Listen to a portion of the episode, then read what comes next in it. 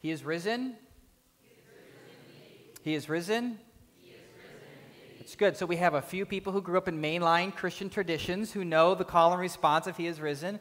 For some of us who maybe grew up in evangelical worlds or charismatic worlds, we're like, what are people doing right now? What, what is this? I know. I told Austin this morning, I said, now when people say He is risen, you're supposed to say He is risen indeed back. He's like, I'm going to forget that. I'm just going to tell them have a good day. Um, but it's good. This is space for us to learn different traditions and ways that exist within Christianity. And so on this day, we stop and we do remember. We remember that the last six weeks of Lent, that we have extinguished a candle each week, and then the Christ candle extinguished on Good Friday, all of the light returns here now on this Easter Sunday. It's been a long six weeks, and to be honest with you, this time last year, I was bracing myself, and the Heights and I were trying to figure out how we were going to pivot everything we were doing Lent, during Lent and Holy Week to go online. And at that moment, I remember saying to myself, all right, this will just be a few months. And that passed. It'll just be six months, I said to myself. I listened to every news station and all their predictions and ideas of how long this would go, and everyone kept moving the mile markers. Phases were introduced, and all of a sudden I thought, boy, this seems very hard to get to phase five. I thought, well, maybe it'll all be done by 2021, right? How many of you did that, right? It'll all be done by 2021. Like it'll be, it has to only be a year, right? Well, here we are. It's been over a year. And I tell you what, I, I was a bit frustrated when it came time for holy season because I thought, no. Again, we have to figure out how to pivot and make this holy season accessible not just to those who can attend in person and have been vaccinated or feel comfortable, but also those at home. And what does that look like? And I so desperately wanted to hear the room full with all the voices singing again. I so desperately wanted to see the children meet me at the back door on their way out with their Easter dresses on and me to tell them what I always tell them give me a spin. I so desperately wanted this season to be different than last season. And yet, we are in this weird in between where it's here, but it's not fully yet here. Normalcy. And quite frankly, none of us want to return to normal. We want things to be better than normal because, quite frankly, the normal that was before wasn't always equitable or inclusive or good for everyone. And perhaps this last year has exposed some of the inequities that exist in our world. But we wait. We wait in the tension of things to still go back to better than normal. And I'm going to tell you, I'm, I'm tired. I'm tired of this long season that lasted longer than I expected. Most of us in our lives, what do we do? We, we have mile markers. We know, like, okay, I'm going to be in school for this long. Here's when I graduate. I know I have this project to work on when I'm at work, and then this is when I'm done, and then relief comes again, right? Whatever it may be, we know as we're expecting a child, okay, it's going to last for this long, or as we're raising children, Perhaps it'll last this long, maybe into the mid 20s, early 30s, but this is how long I think this is supposed to last, right? We have this exists in our world too, right? In, for those of us who live in, in, uh, here in, in Illinois, we know that there are four seasons, there's a changing. And in this season of spring, there's that weird point, right? Where some days it's like, all right, I think summer's here. I think the season has shifted. And then other days you're like, oh no, no, no, no, no. This doesn't even feel like spring. This just feels like winter. What's happening right now? And I think sometimes that's exactly what this season has felt like of the in between. It's like, okay, we're, we're back, but we're not fully back. There's some normalcy, but not total normalcy. We, we get used to these seasons that come, ebb, and flow for us. General Stockdale, who was a, who was high up ranking officer, who was a POW in Vietnam for seven years, one of the few survivors that we have with us today from the encampment that he was at in Nam. He was asked in an interview recently the question who made it out as POWs? Like, who are the kind of people? What, what did it take to make it out? His response back was, That's easy, he said. The optimist. Christmas would come and go, and they thought for sure we'll be out by Easter. But they wouldn't. He said, and despair would set in, and ultimately, that was what got them in the end the optimist. Interesting, right? I mean, we, we always tell each other be positive, think good thoughts, it's almost over. Here's the when it's going to be done. But sometimes we don't know. I think grief is often like that too, right? I mean, we tell people, "Oh, it'll be better in 6 months. It'll be better in a year." Like like like it won't hurt as much. And quite frankly, grief doesn't work that way either. And we've talked about that during this whole sermon series is that there are many things we can grieve. And grief is often a sick cycle, right? It, it often comes in waves and sometimes in the most unexpected ways. Grief is never just a season, it's a state of being. And I think for many of us, we've had to adjust to that in this season of our lives. Seasons, when I think about them, also, we have the seasons of the church calendar, which is something that I, I find interesting in the church because, like on Easter Sunday, this Sunday can be exciting and exceptional because there's been this build, there's been this wait. It's not just a normal Sunday. And the ideas of the church calendar are interesting because it starts with the four weeks of Advent, right? This build to Christmas, and we light a candle each week, and the light grows, and then the Christ candle's lit on Christmas Eve. And then we have Epiphany after that for a period of time that leads us then to ordinary time. Ordinary time is often when we just teach about the life of Jesus and his life on the earth, or we spend time in the Hebrew Bible. And then you have Lent, what we've spent the last 40 days doing. And Lent leads us then to Easter. Here we are now. But guess what? Easter in the church calendar is not just one day, it's 50 days. It's called Easter Tide. And yesterday, Austin was mentioning how he's like, oh, you're going to have to take on all your Easter decorations tomorrow. And I said, no, no, they're, they're staying up because I'm going to celebrate this as a season. I need hope right now. I need a season of hope and joyfulness, and all these decorations make me happy.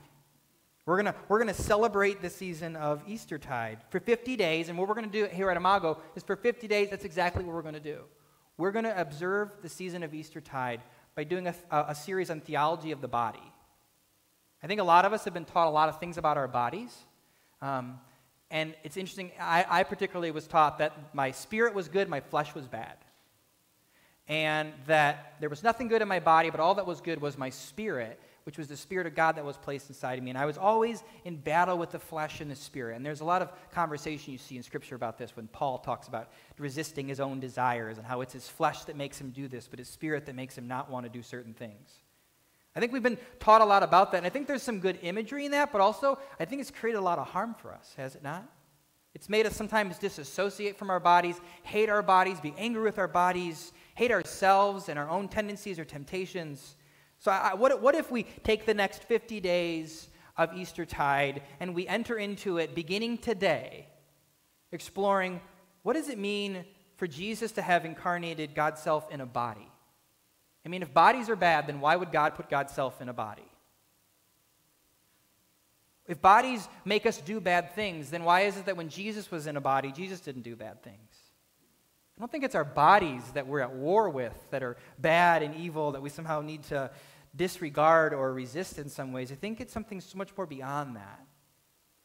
So, what if we explore what it looks like for not just Jesus' body to be pre resurrected, but for these bodies, made of dust and water, filled with the same Holy Spirit of, of everyone, made in the Imago Dei for the next 50 days, entering into this season of Lent. Seasons, they, they come, they go, they help us tell time, they help us keep going, quite frankly. And in this season that we see in our text today, Mary and the other disciples have gotten used to a season of about three years where they journey with Jesus They've gotten to know him, they've gotten close to him, they have certain expectations of him and his life. And at 33, his life comes to a surprising and abrupt end. This was not the way the season was supposed to end. This was not what they had visioned or they had hoped for their time of following Jesus. I mean, maybe if Jesus had told them when they left all their lives behind to go follow him that, hey, this is only a three year contract, like maybe they would have been like, uh, maybe we shouldn't like, follow you. But he didn't tell them that because we often don't know how the journey ahead follows. And we also didn't real, they didn't realize that they could continue on the journey even without Jesus in the way in flesh and body that they had before. And so Jesus is brutally assassinated on Good Friday, as we just celebrated, or observed, I should say, placed into a tomb, and then on this Easter, first Easter morning, Mary comes to the tomb early. We had an Easter sunrise service. It's the first sunrise service I've ever participated in. I don't ever never woken up on a Sunday before the the the, the sun rises. And I got here, and it was quite moving to think about the idea that Mary would come to see the S-O-N rise as the S-U-N rises. So cheesy, but I had to. I just had to. I mean, it's just right there on the table to take.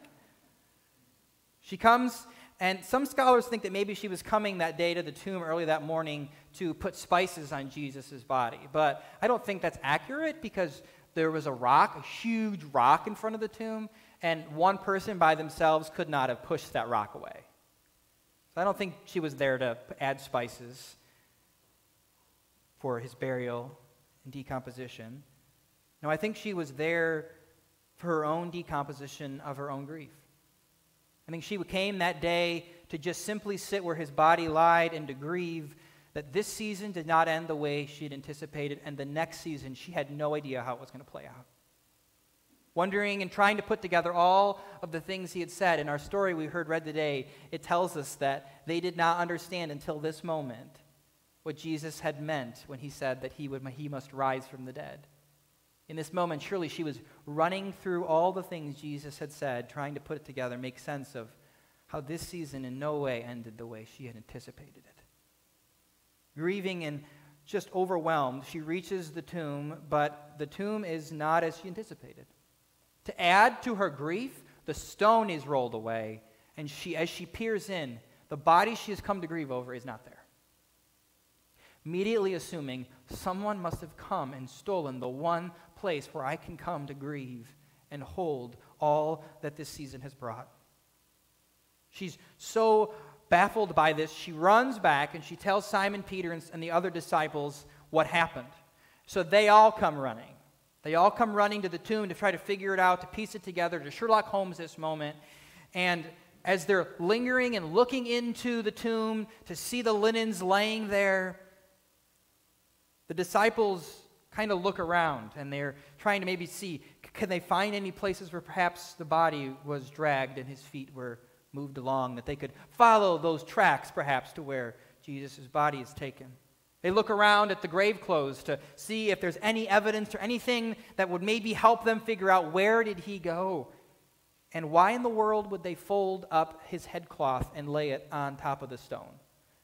These robbers sure did take a lot of time and detail here. They run back, return back to life as normal, but there's one person that's left there at the grave that day Mary. The passage tells us, but Mary stayed. Mary stays alone at the grave, crying. As the other disciples wander off into the woods, the deafening silence of being alone at the grave where Jesus' body once it laid falls upon her ears once more.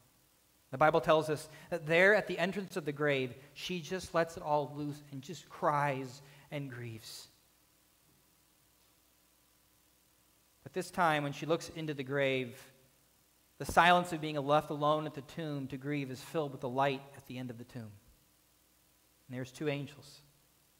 And they ask, Why are you crying? And with this, there stands Jesus. And perhaps Jesus his resurrected body didn't look quite as she anticipated, or perhaps her eyes were so filled with tears that he looked like this mirage of a picture behind us of Jesus that was painted during our Art and Spirituality series. Perhaps in this moment, she clears her eyes just enough after she hears him say, Mary. That all of a sudden, as she clears her eyes, he no longer looks like a mirage through her tears, but he looks like the risen Christ but he can't be. And so she clears it again. But it is. But it is. It's fascinating to me to think that it's because Mary stayed at the tomb with her grief content on just real and, and, sitting with her pain in her body and the pain that this season brought, not worried about running off and trying to figure out what to do next or where his body might have gone, but just sitting with the own pain, her own pain of what this season has brought. It is because Mary sat with her pain and her grief that she is the first one to see Jesus.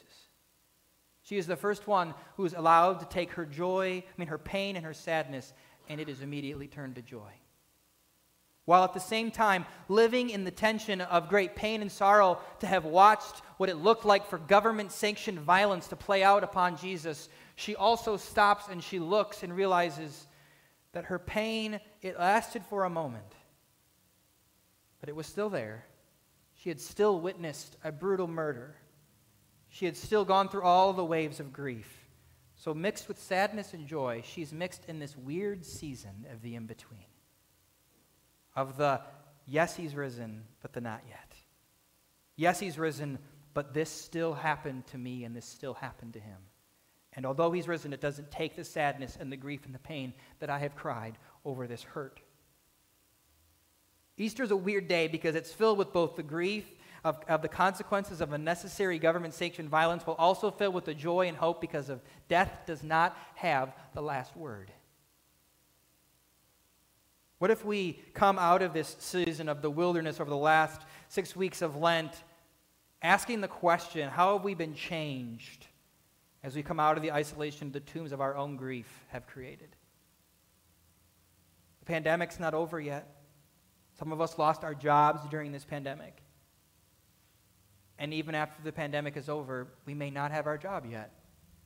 And while others feels like that season moved on, we may still feel like we're still right here, waiting for this season in our lives to shift. Some of us have lost loved ones and not been given the opportunity to grieve in community, which is one of the best ways to grieve because it allows us to not feel alone in it.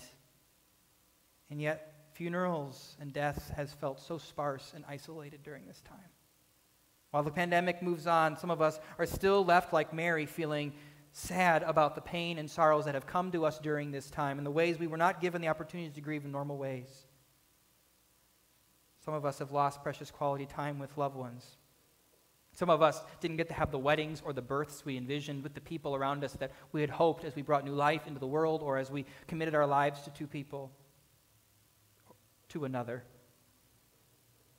Some of us grieve trips in community.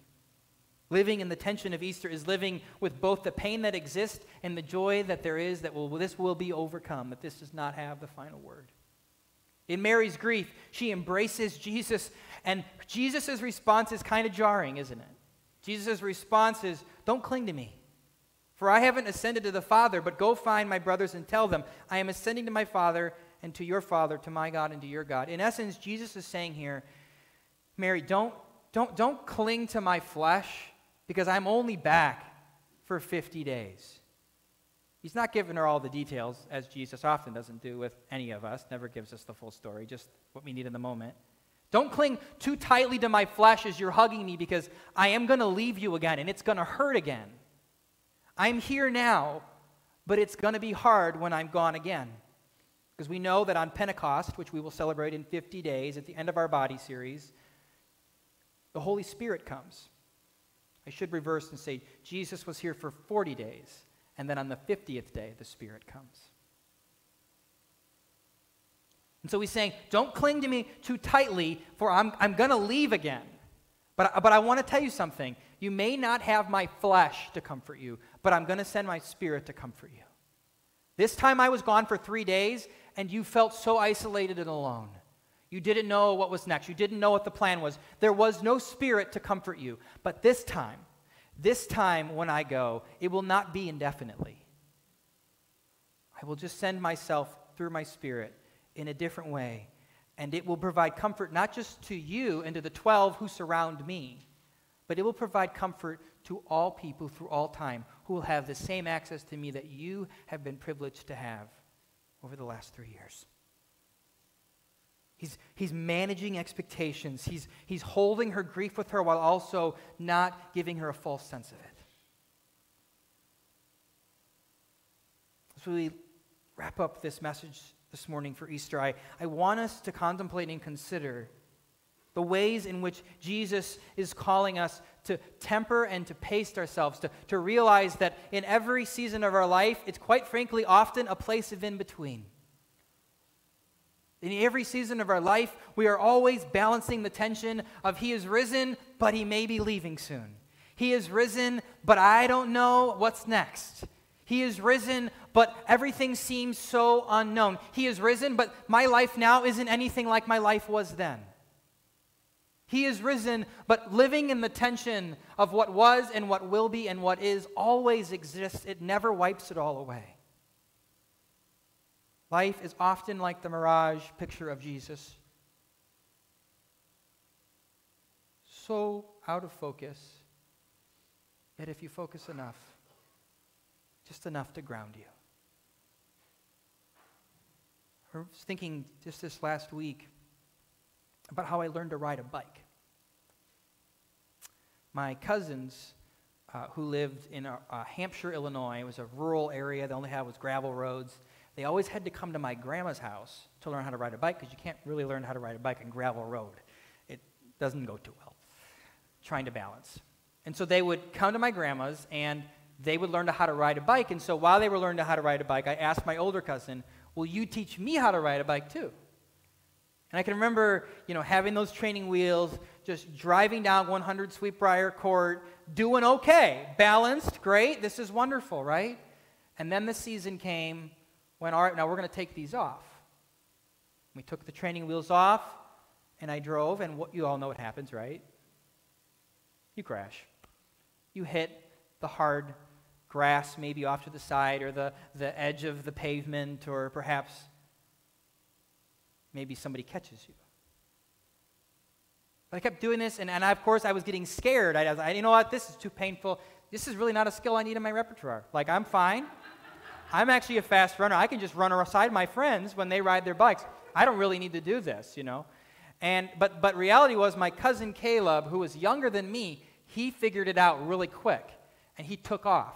Well, of course, I'm upset because I'm like, well, he's younger and he can ride the bike. I want to ride the bike like that. And so all of a sudden, everything changed. I got to figure out how to do this. And I'll, I'll always remember in my mind the moment I took off and I didn't fall and I was able to stop on my own without someone stopping me and get off and get back on and do it again without the fear of maybe I'd fall again. The seasons of life, right? The seasons of life. I, I learned this skill and, and, I, and I ebbed and flowed back and forth between I'm too afraid, I don't know, I know how to do it, I don't know how to do it. I know how to do it, I'm not sure how to do it. And then when I got to middle school and high school, my mom was like, You have a bike, I don't need to drive you anywhere. You can just, if it's a few miles, if it's 10 miles away, you could totally do that. And so my mom would have me ride my bike a lot of places because she thought it was good for me. and It's good to be outside, and you can do that. And so when I when I turned 16 and I got my license, you know what I did with my bike? I took it and I threw it off the river in the, Fo- the Fox River. And I said, I'm never riding a bike again. I've ridden that thing everywhere. I can drive now. I'll never ride a bike. I'm done with it. I hope somebody found that and made some use of it.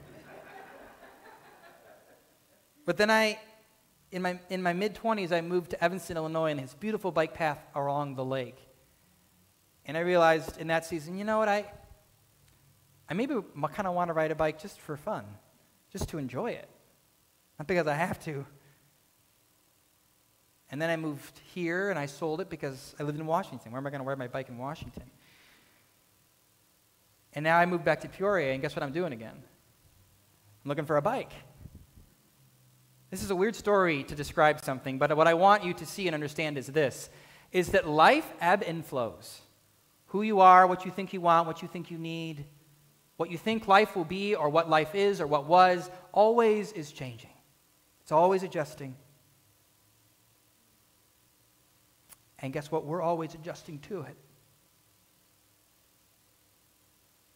I can't help but be reminded, and I've said this before over and over again, how my grandma is a constant reminder to me of how life sometimes doesn't play out the way you anticipated. She's 82, and she gets so frustrated with how much she forgets. This isn't how she pictured the end of her life. And when we talk about what the coming days and years will look like, she gets so frustrated. And I can't help but stop and think about my own life and the own fears that come up for me about what will my life look like, look like at that point.